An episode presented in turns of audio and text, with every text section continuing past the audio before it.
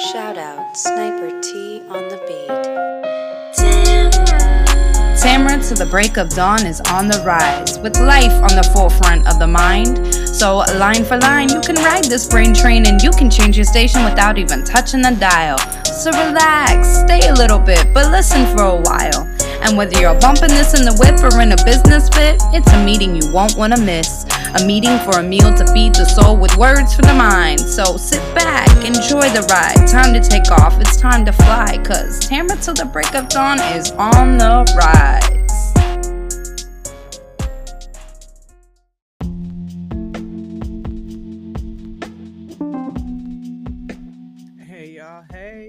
Welcome back to the show. And if you're new, I don't know how you found this show, but I thank you so much for checking me out and I hope you like what you hear and you come back or whatever. So, new episodes drop every Thursday. I know this episode didn't drop on a Thursday, so you know, I sprinkle bonus episodes here and there for a little razzle dazzle. But for my day one listeners, man, I'm loving the support. I'm loving that y'all keep rocking with me. I'm loving the feedback that y'all give me. So if you're not following me on social media, you definitely should be. And the link to my Twitter and Instagram are in the episode notes. But hear me when I say, I don't say, eh, excuse me, I don't say follow me on social media because I just want a bunch of followers. Because to be honest, I could care less about that unless you actually want to interact with me and want to rock with me. So, you know, let's chop it up. Let's talk about an episode. Let's talk about whatever you want to talk about as long as it's not no weird stuff. Because when I say weird stuff, let me clarify that. Like, don't come at me on no, like, I'm trying to get with you or whatever, because I'm just, I'm not on that. But if you want to chop it up, just have conversation. Cool. And then let's say this. Let's say you are coming on some I want to get with you. Be straight up about it. Don't come at me weird. So when I say that weird stuff, if you've listened to previous episodes, you know I've had some weird stuff on social media. Anywho, um, since this episode is a little bit different, as you can tell by the topic, I mean the title or whatever, I'm gonna go ahead and do the weekly podcast shout out up front. I didn't really want to do all this stuff as part of the episode because I mean it was a heavy topic, and to be honest, I kind of had anxiety leading up to it because I've never done a grief journal episode with anyone. So, weekly podcast shout out this week is Forget That Yo podcast. They're a regular in my rotation, hilarious, but they also have they just talk about so many different topics within one episode, but it's super engaging, keeps my attention. So you should definitely check them out. The link to their show is in the episode notes. And if you haven't already, which shout out to the people who already have got some merch from me. I appreciate y'all. Get you some merch. Like, here's the thing okay, sure. If you want to get my podcast logo, I ain't gonna be mad at you. Like, if you want to be rocking a Tamara till the break of dawn, some I feel you. But there are other designs. If you're a podcaster, if you're a content creator, if you're a dope person, if you oh one of my poems i wrote is on there like there's a bunch of different designs that i i'm trying to encourage i'm trying to inspire you all that good stuff so go ahead and check out merch. The link to that is in the episode notes as well. This episode is it's just what it's called. We talk about grief. Mike from Off the Record podcast and Baylor from BTG for President. And I think his other show is called Open Run with BTG. I'm sorry if I got that wrong. But they, man, I'm fortunate enough to be cool with them. I'm fortunate, and I say that because this topic is heavy, and I have to talk about stuff like that with people I'm comfortable with. So I'm glad that they are just authentic dudes that I've met in this industry, and I appreciate them for just sharing their experience with me. I learned a lot from them. I know y'all gonna get something from the conversation too because we've all struggled with grief even if it's grieving a toxic relationship. Now we're actually, you know, talking about um death, but when relationships end, there's a grieving process with that too. So the stuff that we talk about and the advice that they give is stuff that could be used for all types of grief. But I have gone on and on enough without it even being the real episode. So I'm gonna go ahead and let y'all get to it. All right, fellas, how y'all doing today? We gonna cry in the car.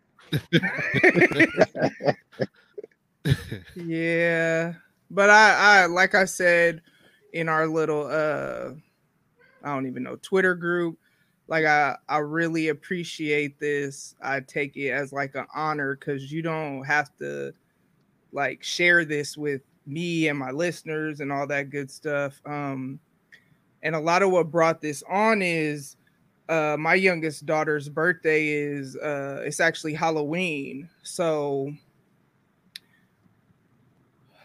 like with milestones and stuff, that always, you know, triggers emotions, it triggers and highlights the fact that their dad isn't here. She it makes me sad because she always says she hates October, which like it's the complete opposite of how I am about my birthday month, but she really hates anything that's like supposed to be good because for her, I guess it seems like it highlights how much he's not here, you know, to celebrate with her. So she doesn't like um Valentine's Day, Christmas, Thanksgiving, none of that.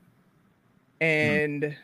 a lot of why I asked y'all specifically to do this, because I mean, I know other people that have lost people that might have done it, but you know, you and Mike both lost, I mean, both y'all parents.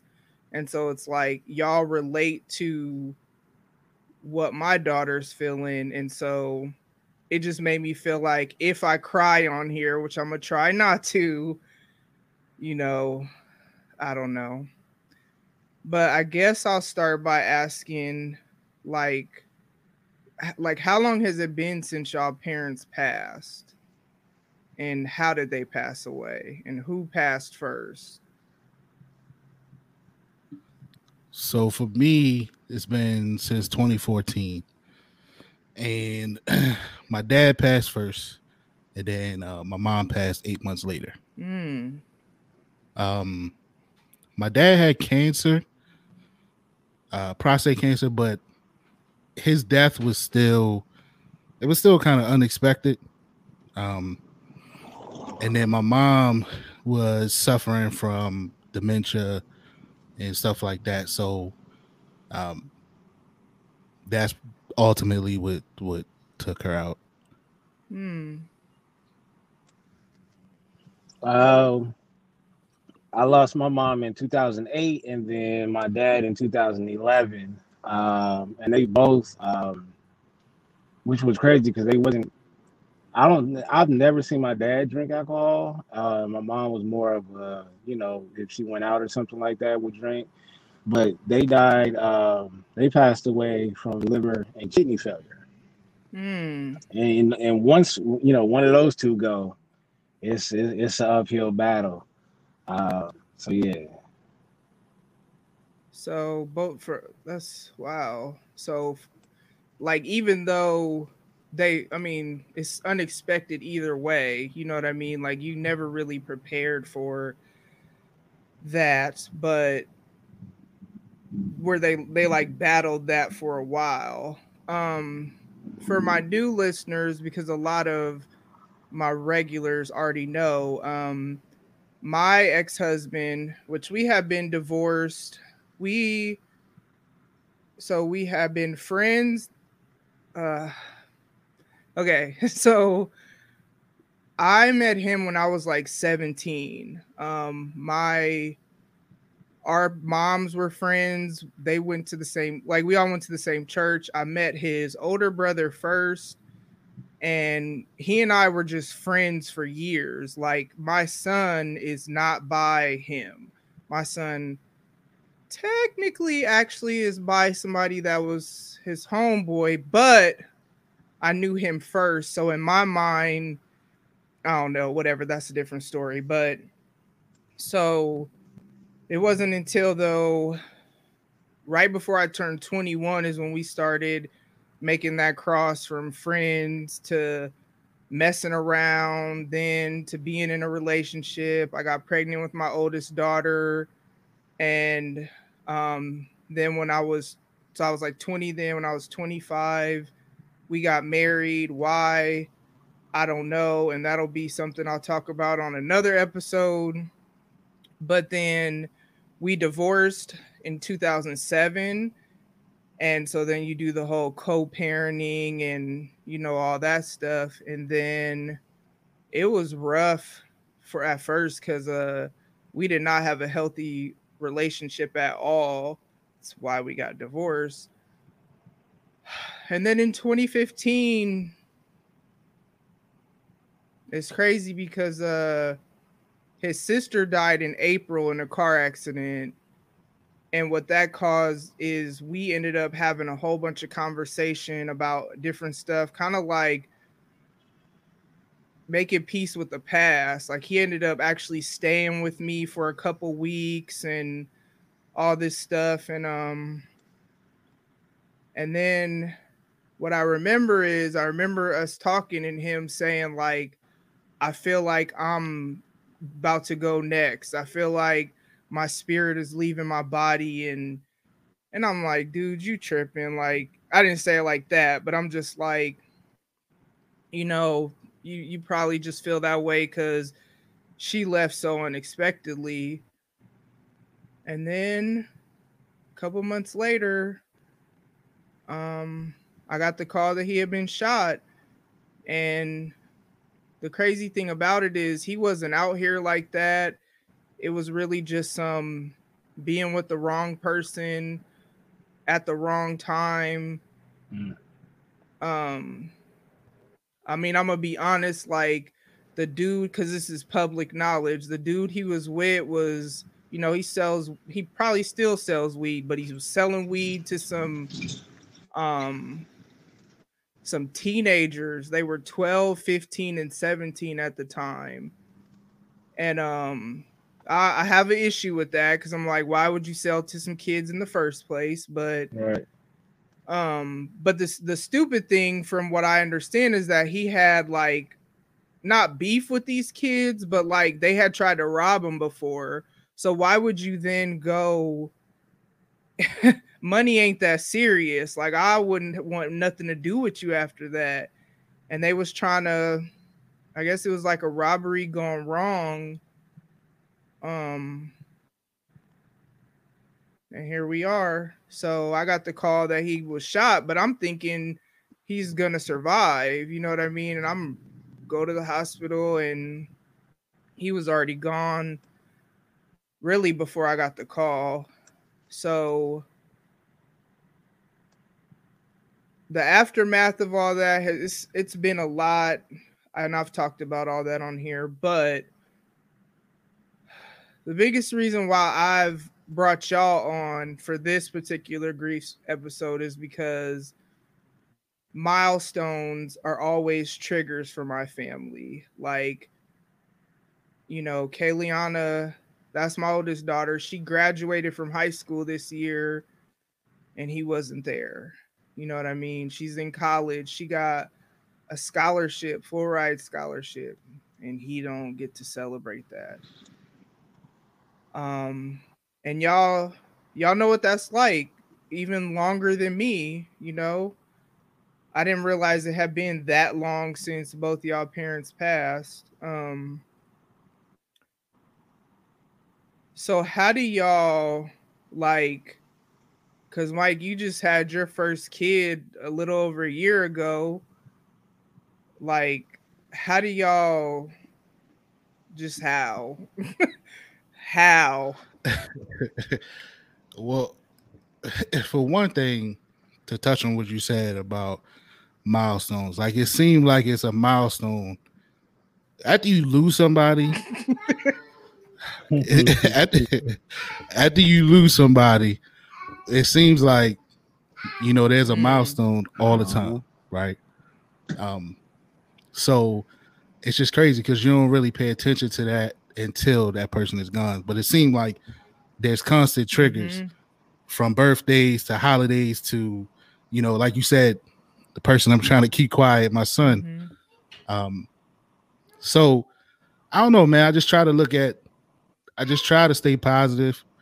You know what I mean? I just try to keep him knowledgeable of, of who his grandparents was. But that's that was the hardest thing for me, man. Like knowing before my son was born, and even when you know when he was conceived, the hardest thing for me was like, yo, he's gonna be born, and my parents not gonna see it. Mm. You know what I mean? Mm-hmm. Yep. And they they witnessed all my other siblings have kids, but their baby boy, they didn't get to see. Mm. So it, it still bothers me. That that's still that's still tough for me. But what's gotten me through all these years is just like, you know, I just keep telling myself it's no more, no more pain, no more suffering for them. So, you know, I'd rather them be, you know, with God and healthy than down here with me suffering just for Mhm. You know, um, for me to be happy because you're here in the physical, you know, I, I I- I'd much rather it be the opposite. I can handle that. You know what I mean? And that's that's honestly what's gotten me through all these years, man. Is just thinking of it that way. That's what got me through in the beginning when it happened. It's just like, all right, you know, were they healthy again? You know what I mean? I can handle being here and then being up there healthy. So that's what it was for me. Hmm. Baylor. Yo, man, I just raised my family. You know, um, like you ain't gonna never get over it. You know? You know, when people be like, "This is the one thing that bothers me about funerals," when they tell you it's gonna be all right, right? Knowing damn well it's never gonna be all right. Right. you know and it's like uh it's not it's not uh it's not you're gonna be okay or eventually be okay. It's more like you're gonna learn how to cope with it. Gradually. You know what i mean? Some faster than the, than, than others. But no man as much as you achieve in life that pain's still there. You know what i mean? So uh they not there to celebrate it with you or to pat you on the back none of that. You know? Um, but on the flip side, in in our culture, we do this a lot, and we do a great job at doing it. We honor the fallen. You know what I mean? Mhm. So whether it's you know, my daughter has two two middle names, and she and is after my mother, uh, and my uh my wife's sister, uh, who passed away. Mm. You know, so that's how we honor, you know, that's basically how we honor the dead, you know. Um you look at Nip, you know, we gave him his he got a whole block named after him. You know what I Mhm. mean? And a statue on the way. Uh you look at Kobe, there's nowhere you can go in this city without seeing a mural. Mhm. You know what I mean? So this is what we do. And I think if there's anything that needs to be done to help you with that, is just honor their name. Period. Cause you ain't gonna never get over it. That's the most painful shit in the world. Especially when you're going through it. Mhm. I think the pain is more when you're going through it than when you achieve something. Because Yeah. depending on the relationship, you will go to that person for help. See, yeah, and like like I said, we uh and it's a little different for me because obviously this is not my parent, this is my daughter's dad.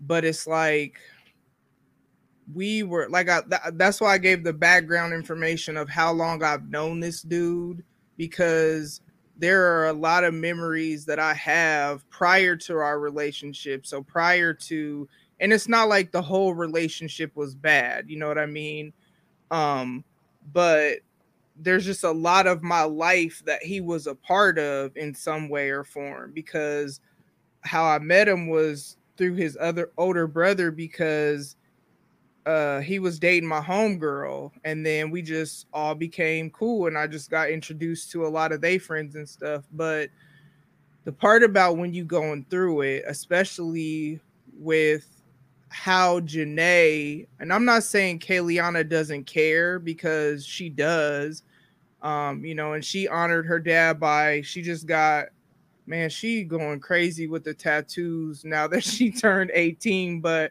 her first tattoo that she got was a, like a dove and a flower and his birth date and something I can't remember off the top of my head, but dates. And then she's talking about getting his face and all this stuff. Um, You gotta let it happen too. oh yeah, yeah, like You gotta let it happen because you can't dictate how somebody mm-mm. um you know deal with it. You know what I mean? And then Yeah. that's just one. Of, that's just one of the many ways is that that artistic side. You know, Mhm. like you never want to, you never want to be too far away from them. Whatever Mhm. it was. So whatever we can do, if it's just writing a damn name on our skin, it's gotta happen. You know what I mean? Mhm. All the way, all the way to the point where we naming uh scholarships or something like that after them. Mhm. Like you're gonna keep that name alive some way, somehow. Yeah, I remember they was doing the I forget what challenge it was where they were like having people uh the So Gone challenge when people were like remixing that beat to whatever and I remember I used to get into rap a little bit back in the day so I remember I wrote a rap and like actually recorded it and put it on Facebook in my own way to, you know what I mean, kind of like keep his memory alive. But Mhm. I don't want to. But when my uh, one of y'all said it was you during the hard times, when Janae is, man, when Janae is struggling, I feel like that's and really anything. It's weird because we were we were not together, so I can't even say that was just fully like my support system like that. You know what I mean? But I think because his death makes everything that much heavier that when we're going through it and stuff that I deal with as far as being a parent and having to like for real for real do it by myself, especially the way she has grieved and just really struggled. I feel like that's one time when I feel it more. Um but That milestone That balance is not there. That's why. yeah, like because the thing about how we is I was he was always the nicer one as they say it, but I mean they would he, he's a dad and they're girls, so girls always got their daddies wrapped around their finger. Like my stepdad that raised me, I literally text him and my mom on International Podcast Day, and I was like, "Hey, it's International Podcast Day. What y'all gonna give me as a gift?" And my dad sent me twenty dollars, but my mm-hmm. mom was like, "Girl, you always trying to get a gift. You know what I mean? So it's it's just gonna be different, but." There was a balance, you know what I'm saying? Like the things that I focus on versus the the stuff and the lessons that I didn't even know he taught them. It's just me now. And mm-hmm.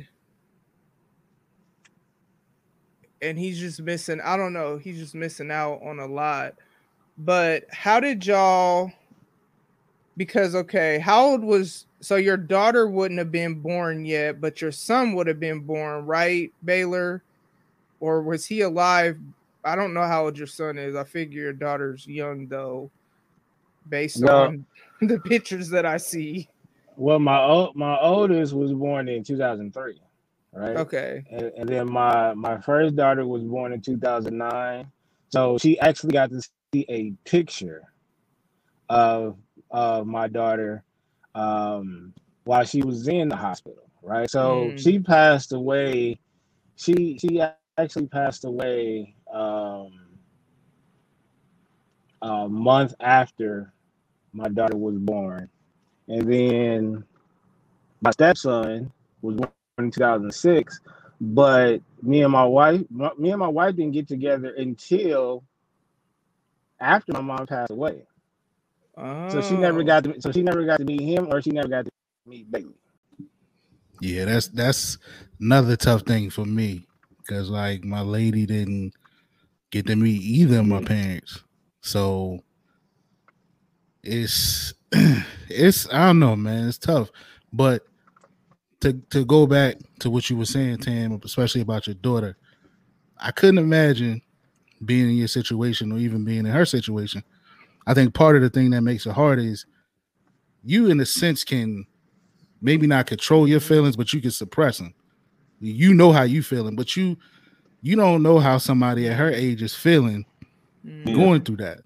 And that was one thing that put it in perspective for me. You know, I work I work around kids and stuff. So, you know, after my dad passed, you know, I was out for a while, come back to work, and it's a kid that's like, I think he was in like third grade. I'm chilling in my office, and he comes into my office and he's like, Mr. Mike, you know, sorry to hear about your dad. And I'm like, yeah, man, thanks. I appreciate that. And he was like, I know how you feel. Mm. And I was like, You do?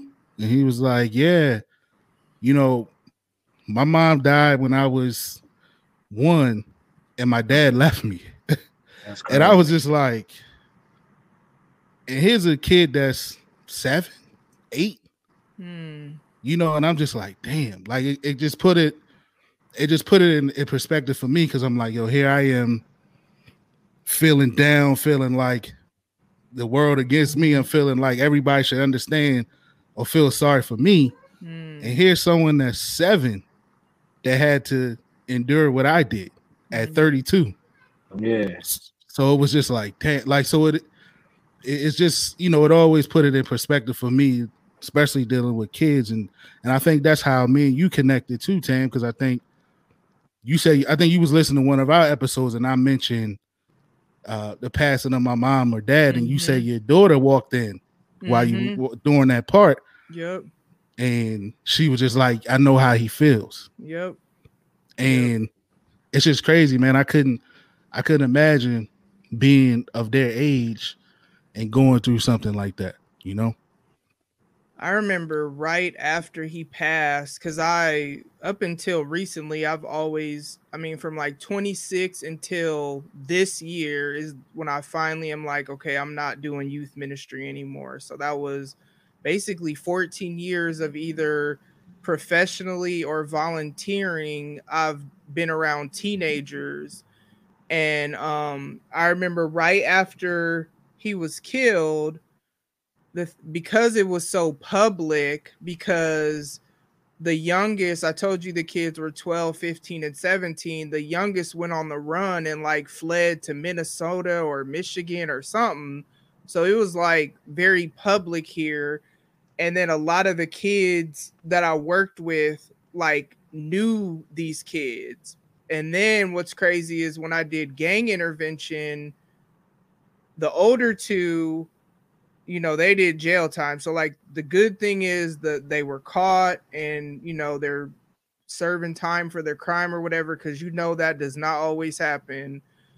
But the youngest because he was so young he just got sent to boys town.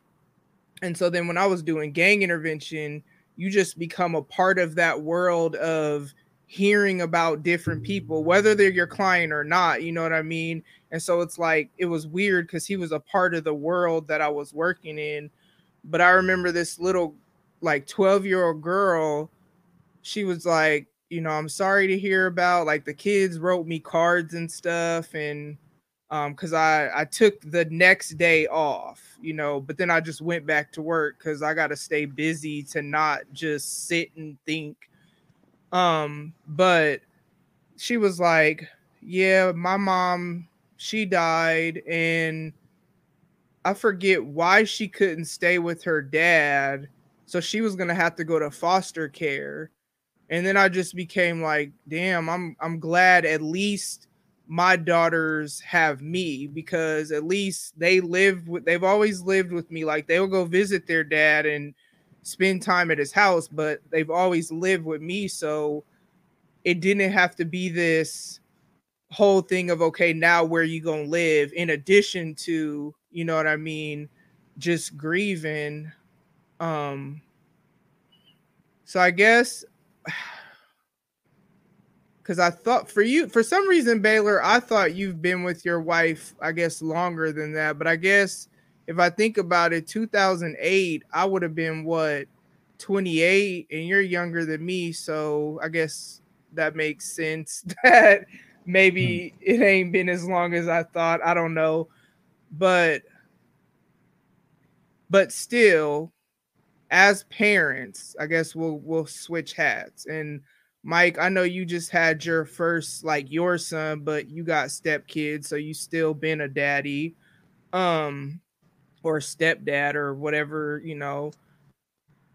So how do y'all balance your grief when you in because I know you have them moment like man.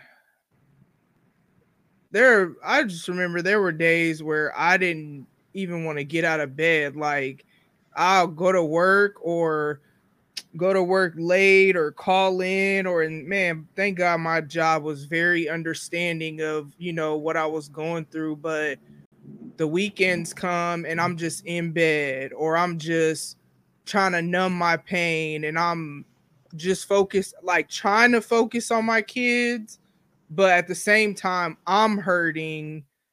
So how do y'all balance that like as parents, as fathers, especially because I feel like men and women are different when it comes to stuff like that. I, I still struggle with it to this day. Um, for example, this past month, this past Mother's Day, mm. right? So Mother's Day has become a trigger for me. And the thing about like triggers, like, and I try to explain this to to my fiance, like it's not I can't guarantee how I'm gonna feel on each milestone, each holiday, you know, each anniversary. I can't I can't guarantee how I'm gonna feel, right? Mm-hmm. You know, and I try to get her to understand like it's one of those things that you wake up and that's how you know how you're gonna feel for that day, mm-hmm. right? But I've come to realize that, especially this past Mother's Day, that Mother's Day is one of those consistent triggers for me uh-huh. right? So the last two have been really bad for me. And I was holding on to going into this past one, like, all right, you know what? Last year was bad. This year probably ain't gonna be that bad. But it was bad. It was bad. And you know, I ain't want to do nothing. I laid around all day and I and I totally, you know, forgot I didn't forget, but I, I just kind of neglected the fact that it was her day as well. My fiance's day. Mm.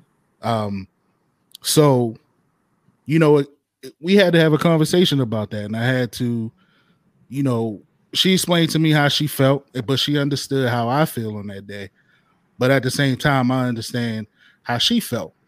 And her thing is like, well, maybe, you know, we could figure out a way to honor her, like Baylor was saying, or celebrate her on that day or whatever, or do something that she would do on that day or whatever. And I'm like, man, we could try, but I, I just can't guarantee how I'm gonna feel. But I know that I have to do better on things like that because you you deserve to be celebrated as well. So when you're a father, as a father, period, as a parent, period, you tend to put your shit, you you tend you tend to put your shit and your feelings to the side, period, anyway right? Mm-hmm. For the betterment of, of, of your family. So, you know, I realized though that I got to do better on certain things, even my birthday. So, you know, my dad actually, my dad actually passed on my birthday. So, when my birthday comes, you know, everybody want to celebrate me, you know, and, and duh, naturally, it's my birthday, right? Right. But it's you know, I, I got to learn too on that day to allow people to celebrate me, right? Mm-hmm. Because that's a day. Some days I wake up and feel great on my birthday. I'm ready to party. I'm ready to do it up. And then other days, other years, I'm like, yo, I I don't want to talk to nobody. So I realized that, you know, being a father and a husband, basically, is that I, I, you know I have to I have to find that balance, but it's it's tough. It's tough, and I'm sure I'm sure you I'm sure Baylor can contest to that. Like it's just something that you constantly working on because you you just don't know how you gonna feel on that day until you actually work up, wake up. Yep. I'm a before you go, Baylor. I didn't realize he passed on your birthday, like because my birthday is a huge trigger for me because their dad passed two days after my birthday, and Wow. then Father's Mm. Day is actually the last time that we saw him. So his Mhm. last words to us I, I remember that whole scene and it's crazy because where he lived is it's not that far from my mom's house so like and it's on the way to when i get my nails done because it's in the hood. And it's on the way to when i get my hair done because i live like in a suburb of you know the inner city in my area. So every time we go past there because we all get our nails done by the same person and we all get our hair done by the same person and you know my mom but i remember our last i picked the girls up because they had spent father's day with him and he was like i love y'all because he would always still tell me he loved me and he was like i'm gonna see y'all later and then a week and a day later I got the call or something like that. Yeah. Cuz the cuz Father's Day was the 21st that year. Or the 20 something. So then my birthday's the 27th. So June is just it's always a trash month for us. Like this was the first year that I was kind of like it's my 40th. I refuse. It's Rona. Like, I refuse to have a bad day on my birthday this year. And, and my coworker actually got married. So that that forced me to like celebrate. But I never know how I'm gonna feel leading up to June, really. Or eh, but then it'd be the stuff where it's like you don't think anything's gonna happen and you just a song or a smell or a Oh, those Yeah. songs is the killer. Turn the radio man man. God damn. Yeah, you know Yeah. and because lovers and friends that was i you know that was our song and i remember that popped in my head and i just got in my feelings because it's like you know when people pass you forget about i mean but we I, we had squashed everything so we were i'm glad we had that conversation so he could know because i was already have forgiven him you know what i mean? I wasn't angry anymore but yeah. So baylor how do you how do you just keep being a dad? Because you both of y'all what i appreciate about both of y'all is just how into family i could tell y'all are. Baylor you talk about it a lot. That's pretty much all you talk about is your wife and your kids and you know. So how do you still be a good dad still do all that despite what you're going through Uh, it's honestly, man, I'm telling you the truth. It's my ego. You know what I mean? It's the male ego. I can't, I can't allow myself not to, like, I'm scared to fail. Mm, And I know if I sit there and lay, lay in the bed too long, it can become a habit. And if it becomes a habit, it'll take me. I won't. I won't stay focused. mm, You know, and, and my main goal is to take care of my family, right? Uh, and it's just building memories. You know, like it was a lot of, you know, it was a lot of celebrity deaths that that happened, and it just put more and more perspective. Like, like you just got to go out there and just live. You Mm. know what's going to happen. You just don't know when. So go out there and have fun, and that's with the family and without the family you know so like if you see me on twitter i got a ski mask on I, look, I got one life to live. I don't know if I'll be able to wear ski mask in my next life, so I'm about to wear it right now. You know what I mean? I gotta have fun, man. Like because you know for a fact, you know how it feels when you laugh one of those good laughs and you just feel good when you have a great Mhm. time. And that's what I that's a that's one drug that I, I go after. I try to laugh a lot. oh yeah. You know what I mean? Because look at look at the world we live in. You know what I mean? And if we keep if we keep getting distracted by all this bullshit around us down, I, that doesn't mean ignore it. I don't ignore it. I know what's going on, but I can't let it take over my feelings because I'm already dealing with past pain. So if Mm. I deal with all this present shit, I'm gonna be depressed. You know, and that's why I've never I didn't understand it at first. But you know, when my mom passed away, they did put this whole I don't know who started this rumor, but they was like, yo, make sure Ronnie, y'all keep some eyes on Ronnie. Like I'm on like this suicide watch. And I'm like, look, I know I love my mama, but I'm not about to not about to off myself. You know what I mean? I went through Um, that too, yo. Yeah, I went through yeah. that too. But it also shows how much they knew you loved your parents, Yeah. right? So, you know, it's like I I I gotta stay focused. I got to. Now, I've been at work before, cried in the bathroom. Mm. I've cried in this car plenty of times. And then there's times Mm. where I have to call people crying. Mhm. I'll do it. You know what I'm saying? But outside of that, um, I keep I keep it bottled in in a safe way. What that means is I don't sit up here having a pity party, but it will build up to where that should have just come out. It just looked like I'm just having the worst life ever in one day. But Mhm. I'll I'll get it out, I'll reflect, and then I get back to my job. Mm.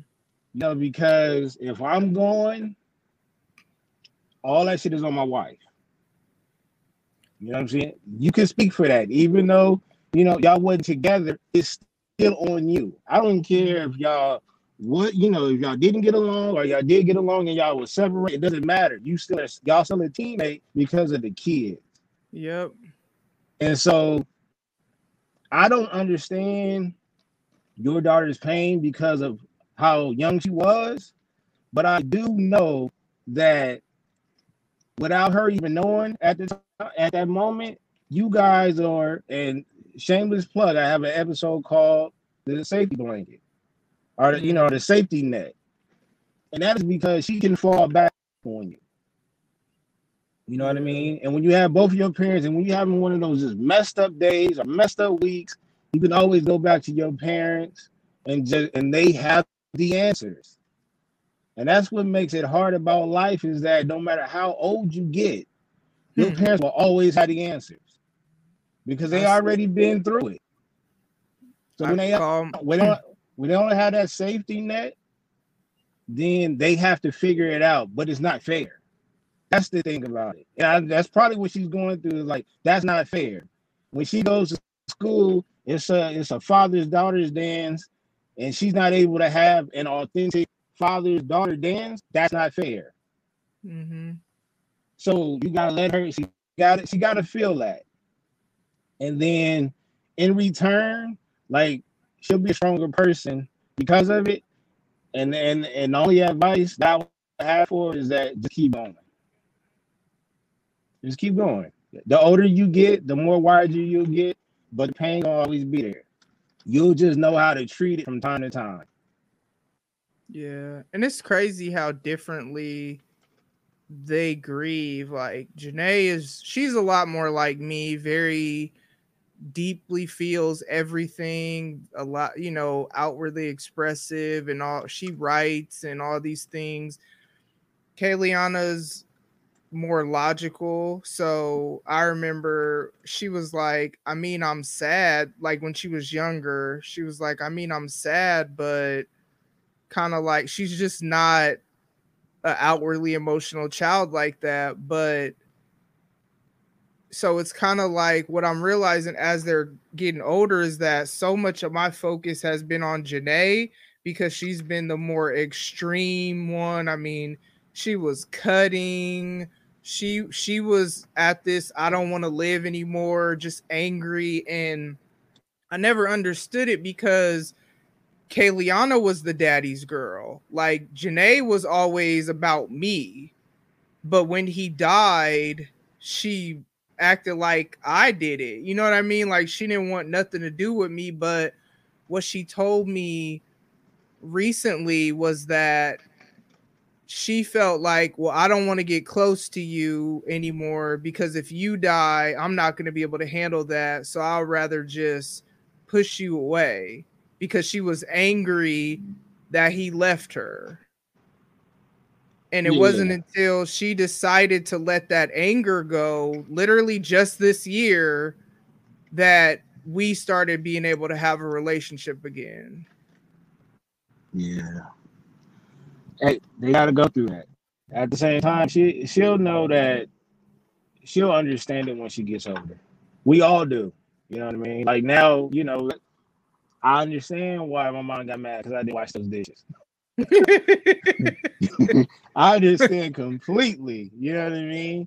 Uh, and like you know, like some of it, it just takes time, man. It just takes time, and then you know, it's is is hard for a single parent because now you have to balance all those different personalities. You know what I mm-hmm. mean? Like I, I, have always said that the Ninja Turtles was a lesson that we didn't really understand. Those were four different personalities under one person. You know what mm. I mean? And he had to he had to make sure all those four personalities was on the same page. You know what I mean? And that's and that's what you got to do is like speaking of the dad, that's dads are cool. Don't get me wrong. Like we dope. Mike, you dope. I know you you know, look, you dope. But them moms, bro, y'all come yeah. build, y'all have this superpower that I'm I'm jealous of. you know, yeah. and that superpower is called nurturing. Yes, we, we ain't yes. got that. We got calm down, and we can sometimes we can be more logical than than women. You know what I mean? But that nurturing feeling, oh my God, let me get some. Let me get a little bit. Mm-hmm. Because mm-hmm. it's something mm-hmm. about my wife got it. And I and I'll be rubbing it, on, you know, I'll get a little bit. When I feel bad, I just lay up against her. And mm-hmm. that energy. Hey, you just helped me understand. My daughters will, because you know I'm working from home and have been almost six months and they'll just come sit in my room and just sit in here. And I'm just like, okay. You know what I mean? Like, mm-hmm. but I've tried to get better at like giving them individual time because it is hard as a single parent to to try to be intentional. And so now what I do is all right, Janae, let's go to dinner or let's. So it started because Kayliana took me to dinner and we talked and she asked me how my day she told me put your phone away and was asking me about my day and stuff and it just made me realize that we don't really get one-on-one time like that because we're always just all together mm-hmm. and i've noticed that ever since i've started doing that I mean, Janae is still a teenager, but it just seems like it's it's softened her a little bit. It's like charging a battery. Mm-hmm. Yeah. It's real. It's real, man. It's real. It's like oh, I go back to like when my son was born, right? And you know, my first child, and of course, you know, he'd been in his mom's womb for umpteen months. Mm. You know, she's his source of food. And for the longest, yo, I would be in my feelings when he would have those crying fits and I couldn't calm him down. Mm. And I didn't understand, like, yo, why can't I calm him down? As soon as I hand him to her, he good. and you know, she had to like I literally would like it was times I would cry off of that shit. And uh, like, you know, like Baylor said, you know, it was a conversation sitting there talking to her. And yo, she broke the shit down to me in five minutes. And she was just like, yo, I'm this source of food. You know, I'm that I, I, I nurture him. I'm all of that in one. He's been a part of my body, so you know it's just that. But you gonna have that time where he's up your ass, mm-hmm. like now, yeah. and yeah. it just put it in perspective, like that power, like that, like Baylor said, like that moms have. Yo, it's just like, and then it took me to a little boy, like me and my yeah. dad was was me and my dad was aces. But when I'm feeling a certain way, the only person I wanted to be around was my mom. And it's just like it's a power it's a powerful thing, man. It's a powerful thing. There's a reason why when they're born, they you know they gotta immediately they gotta get that skin to skin contact. Mm-hmm. You know mm-hmm. what I mm-hmm. mean? But when they go when they when they get older, it, it hits you at any moment. It, it could be when they three, four, five, when they start to understand stuff a little bit more, you're gonna see your son wake up one morning and he gonna dress exactly like you. And it's gonna blow your mind. You know what I mean? And you're gonna be like, this little I, it's a little me walking out the door right now. Mm-hmm. And that's mm-hmm. when you get the reward. You know what I'm saying? When you go, Dad, I need you to come to school, you know, and you need to tell them about where you work at. You know what I mean? Mm-hmm. Or when you playing in an adult league or something like that, I want to go see dad play. And it's a school night, but your game don't start until nine o'clock. Hmm. Yeah, it's gonna come back. It's just that moms, they got it. They just got it. And I bow down to it. I think that's what though makes it hard with this because usually anything else that they go through, I can advise, I can whatever, I can try to make it better, but with this, it's like I can't do nothing. I can't do nothing about it. And even for me, man, I've walked through a lot, a lot, a lot, a lot in life, and this was the first thing that it's like, damn, I can't escape this. Like, I never know when or how I'm gonna feel or what's gonna trigger me or I mean, and then there's the also the balance of sometimes feeling guilty about celebrating and feeling happy because feeling like well should i really i mean you know what i mean? Like should i really be this happy because am i being is it not am i dishonoring him? Because it's not like he will want me to walk around whatever but it's almost like i don't know i can't even explain it uh just a guilt with feeling happy or feeling good about something like i should just be walking around sad. But that comes with um that comes with time though. And that's something that like you just said there's nothing you can do about it. Is is is at a certain point they have to learn that because i don't feel i've never felt guilty of having fun with my my uh, in-laws. Mm. You know what I mean? I, I, just never did because at the end of the day, I know who my mom is. I know who my dad is. You know, so it's it's just it's time and it's is and it's dealing with the pain the best way you can within that time. And if you want to make yourself feel better, go honor them by doing something. Just go do it, wherever it is. And mine was as simple as my daughter is Bailey Deborah Danielle Taylor. She has the name that I wanted for her first name. She has my mom name name in there. She has her my my wife's sister name in there, and she has my last name. That's all I need. That's all I need. My legacy will live on. My my stepson. The only reason why I'm calling him my stepson is because it is a part of the story. So when you when certain things don't add up, is because he is my stepson at the end of the day, he's under my roof. That's my son.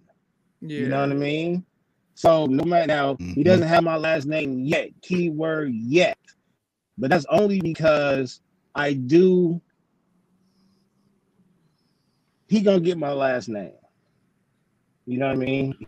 He's going to be a Taylor as well, and my legacy will live on through him as well.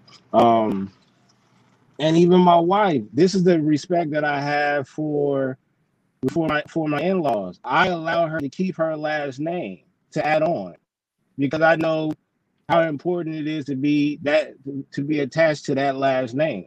Not just because of her father, but because of the family that she's a part of. So she's just not Marcia Michelle Taylor. She's Marcia Michelle Fenton Taylor. Hmm. That last name means something. So you gotta whatever it is, hell, if you gotta go get a tattoo of initials or something like that, if you feel like that's gonna make you feel better and your daughter feel better, do it. We we are supposed to get not initials, but we feel like you know him dying and then man other stuff uh, we went through. I mean, like I was a homeowner and my house foreclosed and so it's like we had to we were never like on the street but we had to go live with my mom for a little bit and one of my car my car like somebody hit my car they didn't have insurance so i was without a car for a while just you know different stuff that we've gone through even financial struggles when i was doing gang intervention that was wild because i wasn't getting paid like it, it just always excuse me was a delay or something but we feel like it's finally not that you know what i mean and so we were Mhm. talking about getting matching tattoos to kind of like show how we came through you know the last five years or whatever um i'm trying to think yeah i will go here and then i'll go somewhere else and then i'll let y'all get on with y'all day night whatever um so earlier, Baylor, you said something, or one of y'all said something about how you cope with it. Mhm. So, what would you say? You can't really tell someone how to grieve. You can't really say, oh, you're not, you need to grieve this way. But what I've learned is I can measure when I'm grieving in an unhealthy way, in an unhe- like with unhealthy coping skills. And I remember when he first died, like I was, man, I was even kind of reckless for a while, just as far as I just didn't want to feel pain. I just wanted to feel good.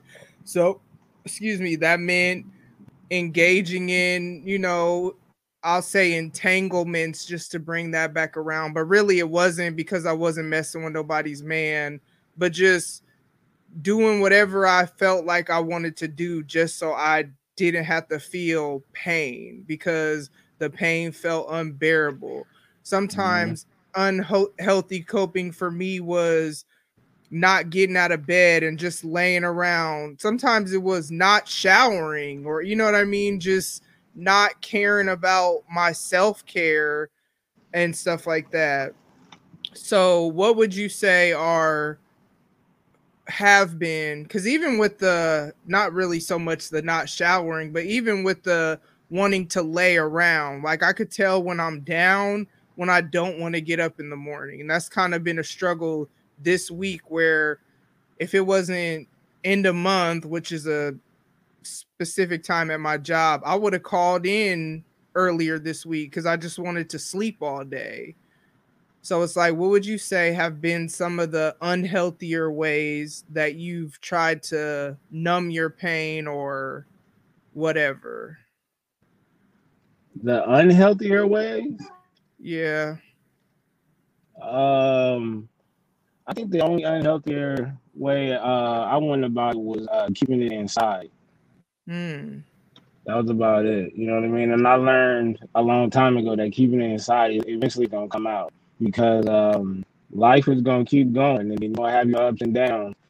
And then, when, like I said, when you're really going through something and you looking for the answers, and you only want to talk to a certain person, and they're not Mm. there, then that's when it all come out. I was in a grocery market. I said the grocery market, the grocery store, uh, same difference. And I was crying and didn't know it until somebody asked me what was wrong with me. And that was a Mm. problem. That was a problem to me. And I remember because I was listening to somebody episode, they were talking about anxiety and stuff like that.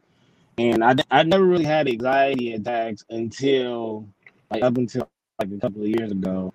And that's when I realized that I was bottling shit up and Mm. trying to handle it my way. And then when life smacked me one day, uh, I just I was crying in the car, got out, went to the supermarket, and I, it must have looked that bad. and they they asked me, "Yo, you good?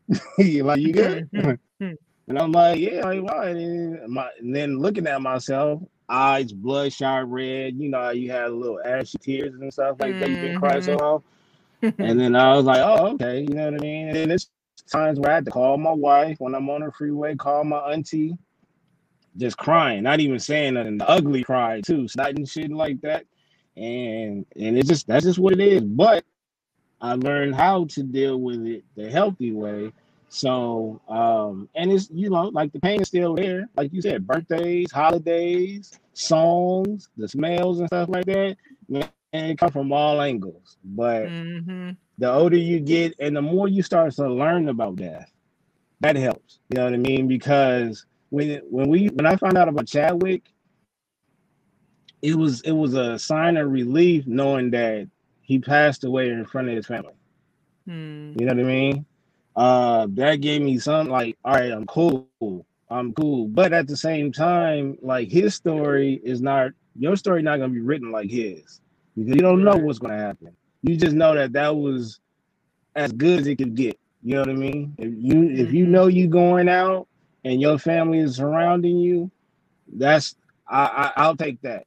You know, but um man, I just you know I try to stay as healthy in the mind as I can, and no lie, them edibles help. I'm not gonna lie to you, them edibles help a lot. them edibles and podcasting helps.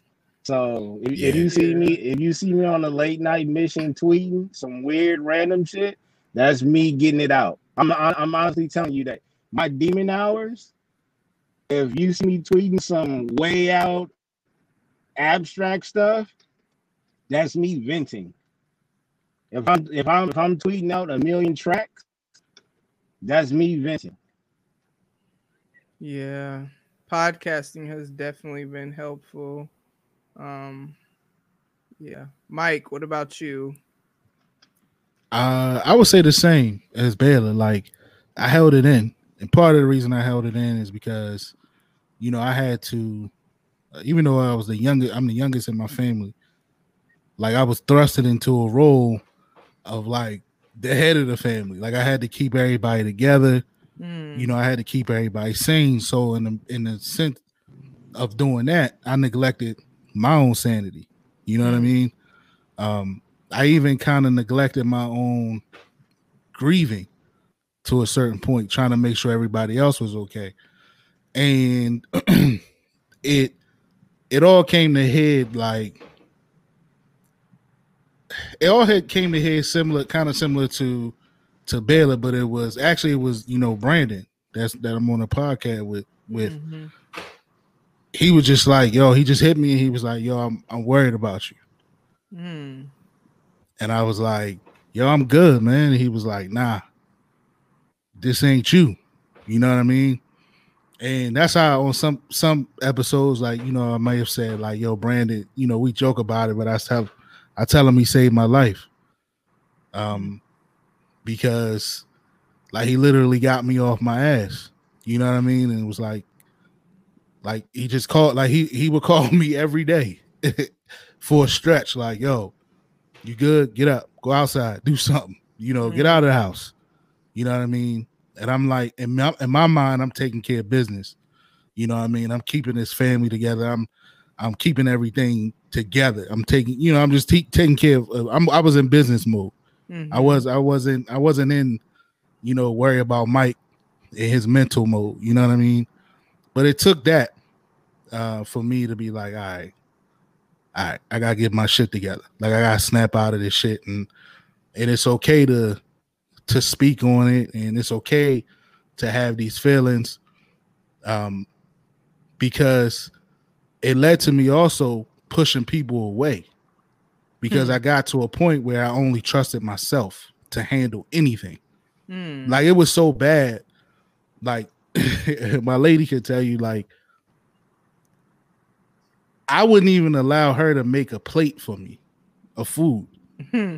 Because it was just it got to that it got to that small of a level that I had just built up this wall where I only trusted myself to do everything for myself because you know like Baylor said earlier you got that safety net well my safety net is gone so I'm feeling like yo if I slip or stumble just a little bit I'm done because I don't mm. have that. I don't have that answer. I don't. I don't have that person to go to to get all the answers. And again, that was as as Baylor say, scripture. That was Mm. scripture because yo, my dad had every fucking answer. I don't know how he did it. To this day, I don't know how, but I could go to him with anything, and he could point me the way to get the answer that I needed. So it scared me when that left me. But I again, it all led to me you know, I bottled it in and I bunkered down, and I'm like, all right, you take care of you. You know what I mean? You handle everything. Cause you gonna have you taking care of everybody else. But as far as letting people anybody inside that wall, no, you only trust yourself at this point. So it was that I would say that was uh, some of the unhealthy habits that you know I adopted during that time but it was it was Brandon and a few other people that kind of got me off my ass and was like, "Yo, you, this ain't you, man. It ain't healthy." It's crazy because for me, I had people that would be there when I was in deep in grief that like they either understood or they just wanted to support or whatever. But then I, I can't say I really had, I don't even, I think I just got tired of not feeling like I was on top of my stuff. You know what I mean? Because I've always, like I said before this, I've walked through every. I'm the strong friend. You know what I mean? I am not the. I really go to people for stuff. Usually, people come to me, um, or usually if I go to somebody for something, but if they start talking about what they're going through, which is a lot of times what happens, then I just forget about what I'm, you know, on because I just always but it got to a point where I couldn't be there for anybody and I didn't want to and I felt I didn't feel guilty about it.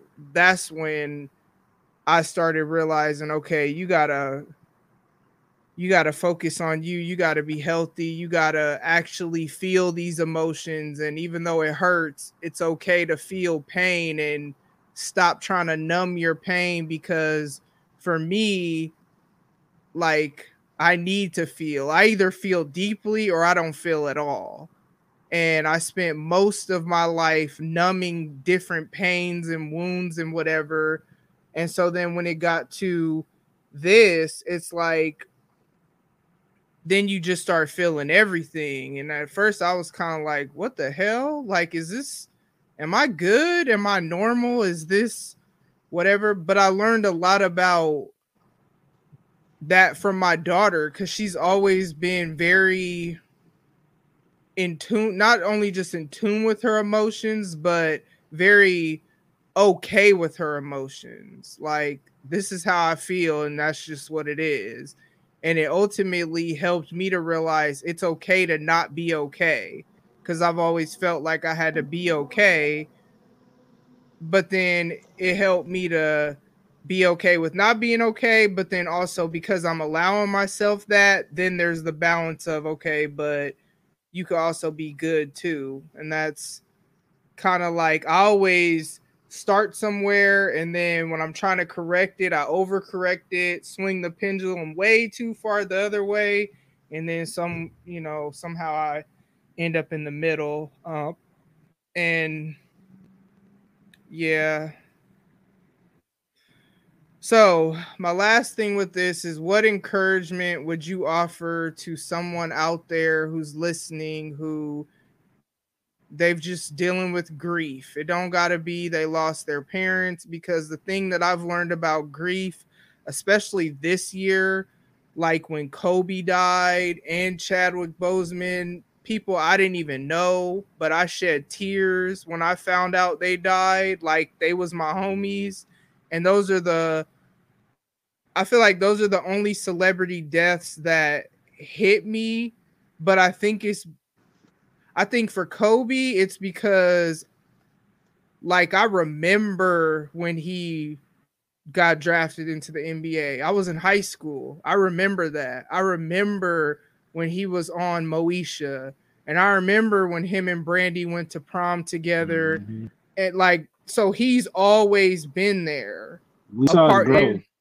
We yeah. Saw him We saw yeah. him go from a, we got we saw him go from a cocky teenager all mm-hmm. the way to mm-hmm. a father. You know yep. I mean? Like we grew up together basically because he's only like I think a year or two older than me. Mm-hmm. So we grew up together. I mean, you know, that ain't my homie for real, for real, but shoot, he's always been there. So I think that was the thing with him is just like, whoa, like you just don't expect anything like that to ever happen, ever. Mm-hmm. But with Chadwick, the thing that I and I what I learned about his life since he's passed and it's made me be even more intentional with my platform is just how people talked about the types of roles he took. Like I, I understand, I guess he started in theater, but the movies that he chose to be a part of outside of Black Panther, but even including Black Panther, were like specific types of roles like I mean, okay, look at what he gave us with Black Panther or him doing Jackie Robinson or you know what I mean? Like he didn't just do the typical oh, I'm gonna be this whatever role that they want to try to have for black people. He did I don't want to say epic roles, but kind of. It's like he's it seems like he was intentional about what's going to be tied to his legacy it was a do- it was a double impact because we as black people have always been looking, especially in our our age bracket, we've been looking for that black leader, right? Mm-hmm. For me personally, early on it was Pac. Mm-hmm. You know what I mm-hmm. mean? Then long then after that, I really didn't have a leader to look up to. Then along came Nipsey. That is years of that's that's a huge gap right there, right? Mm-hmm. Um, but the thing is, we look for that leadership role, and we had got that in Kobe, and we had got that in Nip, and we had got that in Chadwick, and he also played heroic, you know, characters on top of that. Yeah. So not only yeah. did we lose the did we lose the actor, but we also lost those characters that he played. Mm-hmm. Yeah. And it's just made me like with my platform, and I've always been legacy minded, and that started because someone died and I knew I didn't know him, but I knew a lot of people that knew him. Like he was close friends with a lot of my close friends, and I had met him once, but I didn't know him. So I volunteered to like serve the food at his repast or whatever. And just hearing the things that his family and friends said about him in his passing made me that was the first time, and that was like 2005, 2006, that I'm like, man, when I die, I want to make sure that people have good things to say about me, like that my experience in their life left a positive impact, not like, oh, they'll miss me, but that it's like I left my mark. And that's why I am the way I am and like this is just how I am. You know what I mean? I don't hop on Twitter and just, oh, let me be supportive because it's no, that's just how I am. But it made me want to be more intentional with my platform, even that much more, because it's like this is my legacy that's leave I'm leaving behind. Just because I die doesn't mean that somebody can't find my podcast and start listening and be like, dang, I wonder what happened to her, or you know what I mean? So I want to leave something behind that's good, that's timeless, that years from now, when we're dead and gone, hopefully podcasting is still around because you know how things go, but they might need to hear this grief episode and have some sort of hope, which mm-hmm. is a great segue back to what would y'all offer as encouragement for just whoever's out there listening? Man, I I say allow like I say so what happens to me now? And I, I mean I really don't have a problem with it, but you know, people that's that's our age bracket are starting to you lose parents and grandparents and loved ones. So I, I become mm-hmm. that person that they come to talk to, you know. And I don't have no problem with that. You know what I mean? If I can help anybody, I will.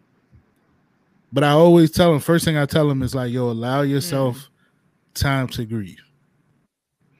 Find it, however you may find it, if you gotta lock yourself in a room and cry it out, like Baylor said, if you gotta sit in your car and cry it out, give yourself that time because trust me, it's gonna hit you like a ton of bricks somewhere right. later down the line if you hold on to it. So I always start with that. Allow yourself time to grieve. And I feel like, you know, for the most part, everything else will fall in the line um, from there. But I, you know, I, I tell people to also be realistic mm-hmm. uh, with your feelings. You know, if you if you are hurting to that point where you're thinking about doing something that you typically would not do, mm. be realistic with that. You know what I mean? Go get help. Go speak to somebody. Um, you know, do what you got to do. But it's it's you know it's a traumatic situation, and the best point, the best part and the best idea of that is just to realize that it's that. You know what I mean? And that you you you don't have to take it on your shoulders because we men like typically it's like for me like i said it was new for me 32 years old i tell people all the time i didn't become a man until i turned 32 years old mm. and that was the day that i had to make a decision on you know, my dad being on a on a machine and them telling me if we keep him there, we can't do nothing else for him, but we'll keep him there. But if he goes into cardiac arrest again, we won't do nothing. Mm-hmm. So at mm. 32 years old, on my 32nd birthday, I had to make a decision that to this day, I still didn't answer the doctor's question. He asked me what he wanted to do. I said, let me talk it over with my sisters. He left the room. You know, my sisters are like, yo, it's your birthday. And I'm like, you know, if we keep him on till tomorrow, it's still gonna be associated with my birthday. Right. So I'm not gonna take the chance of him having another heart attack or something like that just off the strength because it's my birthday. Doctor come back in. And he like, what you want to do? And all I said, all I could say to him was, I think you know what we want to do. But I couldn't say, you know what I mean? I, and I yeah. still, I still haven't said it. But me being the youngest, I was the next of kin to my mom who couldn't make a decision because of her situation, and my dad. So it bypassed all my older my older siblings, and it went into that, and I had to I had to make a tough decision like that. So I just say, man, just just grieve. Allow yourself to grieve. Don't feel like because you're a man, you got to take it all on like a man. You got to stand up. You can't cry. You'll be weak if you cry. Don't do that. Take it from me. I did it. I even tried to walk in my dad's shoes for the first year or two. Mm. I tried to step into those shoes that and, and and step into that role that he had within this family to keep everybody, you know, everybody else's spirits up. Mm-hmm. And I damn near broke my back trying to do that. And I and it took me to allow myself to grieve, to then realize that those shoes were too big for me. But it doesn't mean that I failed. You know, I'm walk, I'm gonna walk in my own shoes, and I'm gonna keep, I'm gonna start my own legacy, but I'm gonna keep his his legacy going while I'm walking in my own. Mhm. So, you know, allow yourself time to grieve. Don't take on too much. You know, get help if you need it. And yeah, that's that would be my advice. All right, so Mike said his piece. Baylor, what encouragement or advice would you offer to anybody out there in podcast land? Play video games a lot. No, just one. One, one thing though. That's one thing though. No, um, it's actually three things. Um, you got to keep a good circle around you, right? Mm. That's one. Um, and then two, you got to just understand from time to time you're gonna have some lows. And you know what I'm saying? Like you're just gonna have to go through that. Um, and the third thing would would probably be podcasting. You know what I mean? Share your pain because it's not it, it'll help you knowing that you might be helping somebody else. Mm, You know what I mean?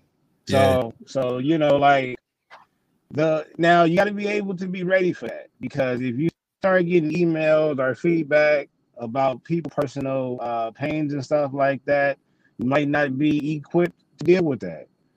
Um, but just knowing that there's other people out here going through the same issues, um, they might have some stories to let you know that you can grasp onto how they got how they're getting through it. And then go live your life. You know, there's so much things that you haven't been able to do yet. Just go try to do it. You know, the more you go out there and try to live, the more you'll be able to deal with it. I, I will say, and you gotta have a you have to have a supporting circle too. I love the part about even if it's not podcasting, but I'm just a firm believer that you should pour into others and you should try to be there for others, but it is important to know you're not alone. Like Mhm. part of why I wanted to do this type of episode, which I'm not going to say who gave me the inspiration for this because I know they listen, so they'll hear this. So shout out to you for somebody shared their pain with me. And that's what made me decide that I wanted my next grief episode to be with somebody else so that because it's like y'all y'all helped me and that's the guests that I choose it's always we already got rapport there's mm-hmm. already something that I feel like you could relate to what I want to talk about anyway but I love the guest episodes because I could listen to it like I'm a listener when I'm listening to the episodes where there's guests when it's just me, it's like, okay, I listen to it to make sure the audio's cool and it made sense or whatever. But when it's a guest, like this is stuff I could come back to. So I just definitely, as I said, and I've said multiple times, I appreciate y'all coming on because this is this is a heavy topic. Um, and to us be all looking in each other's face on this stream y'all yard. no, you you seen me. I I of did. the episode I look away. I look yeah away. i had to i had to kind of close my eyes on several parts to hold back tears because i really just i don't know i don't like to cry in front of people like i'd rather cry when it's just me bruh, if i could help it but yeah that i'm i wouldn't even necessarily add on to anything y'all covered pretty much my encouragement the only other thing i would say as always is take care of your mental health and your physical health and um, self care, emotional health, you know, all that good stuff, spiritual health. That's just important in general. But what I went to therapy for a little bit after the girl's dad died. And one of the things that I learned that he said is that when you are grieving, it's like your emotional capacity is always in a deficit so it's like you already are negative whatever then when you add regular stuff to you know regular traffic or little stuff, it's even that much worse. So it, you know, you gotta take care of yourself because Mhm. you can't and and part of why I went to therapy is because my boss, my old boss, which I'm actually gonna have him as a guest on here in a little while, but super dope dude. Um, but what he did was he allowed me to like I was calling in, uh, he allowed that, and then it got to this point where he gently had a conversation with me and was like this is the pattern that I've noticed and this is this is my concerns and it wasn't even a like oh you're getting a write up or nothing like that he was like I've noticed that the 6 month mark the 9 you know what I'm saying he's like I've noticed these so this is my concern cuz what's going to happen at the 18 month mark and the 2 year month mark and all that and that's when um after that I went to therapy because if you noticing that I'm off track, who else notices? You know what I mean? Because you only see me at work. So that's that kind of like wake up call, almost kind of like you said, Brandon was like, oh, dang, I got to get myself together. And if I didn't have a solid, I mean, yeah, he was my boss, but the community of where I worked at that time, oh my gosh, like they helped serve in the funeral like yeah like it was a vi- it was where i needed to be for when that happened because they were just super supportive so that kind of ties into what baylor said about having a support system and you know have them people so um Sometimes you get support from people that that you're not necessarily close to. So I tell people, I was like, yo, hit me up anytime. And that's the cool part about it. When people tell you that, they usually assume that they have the answer. I'm telling you right now, I do not have the answers, right but I will try to make you feel better. Mm-hmm. Yeah. Sometimes you just want to be understood. Like, I got a, a really good friend that his sister died about a year, little over a year after the girl's dad was killed. She had cancer and her battle. She sh- like shared her journey with us. I've known her since high school. I've known him since junior high. So then I guess I've known her since junior high because she's a grade below us. Anywho, um, but what I appreciate about him is he understands things that many people do not when it comes to my grieving. And so it's like I could have conversations with him and he gets it and he wouldn't try to like say, "Oh, it'll be better." No, just let me be okay with grieving, and he would normalize what I was feeling instead of me feeling like I'm weird for feeling that way. So it's Mm. kind of like it's important to have them people too that's going to almost like be in the valley with you. But then it's important to have them people that's going to be like, "Okay, you you little you might need to come up a little bit at least out the water, get your head out the water cuz you're drowning." So it, it's important to have that too. Well, that's all we got for y'all. So, yeah. we made it through it. Hey, we did, Mike. We did it, man. Yep. We did yep. Yep. Ladies and gents, this concludes transmission. Tune in next time for a whole new edition. Another adventure and mission to share, be heard, and clarify the vision of this whole new world for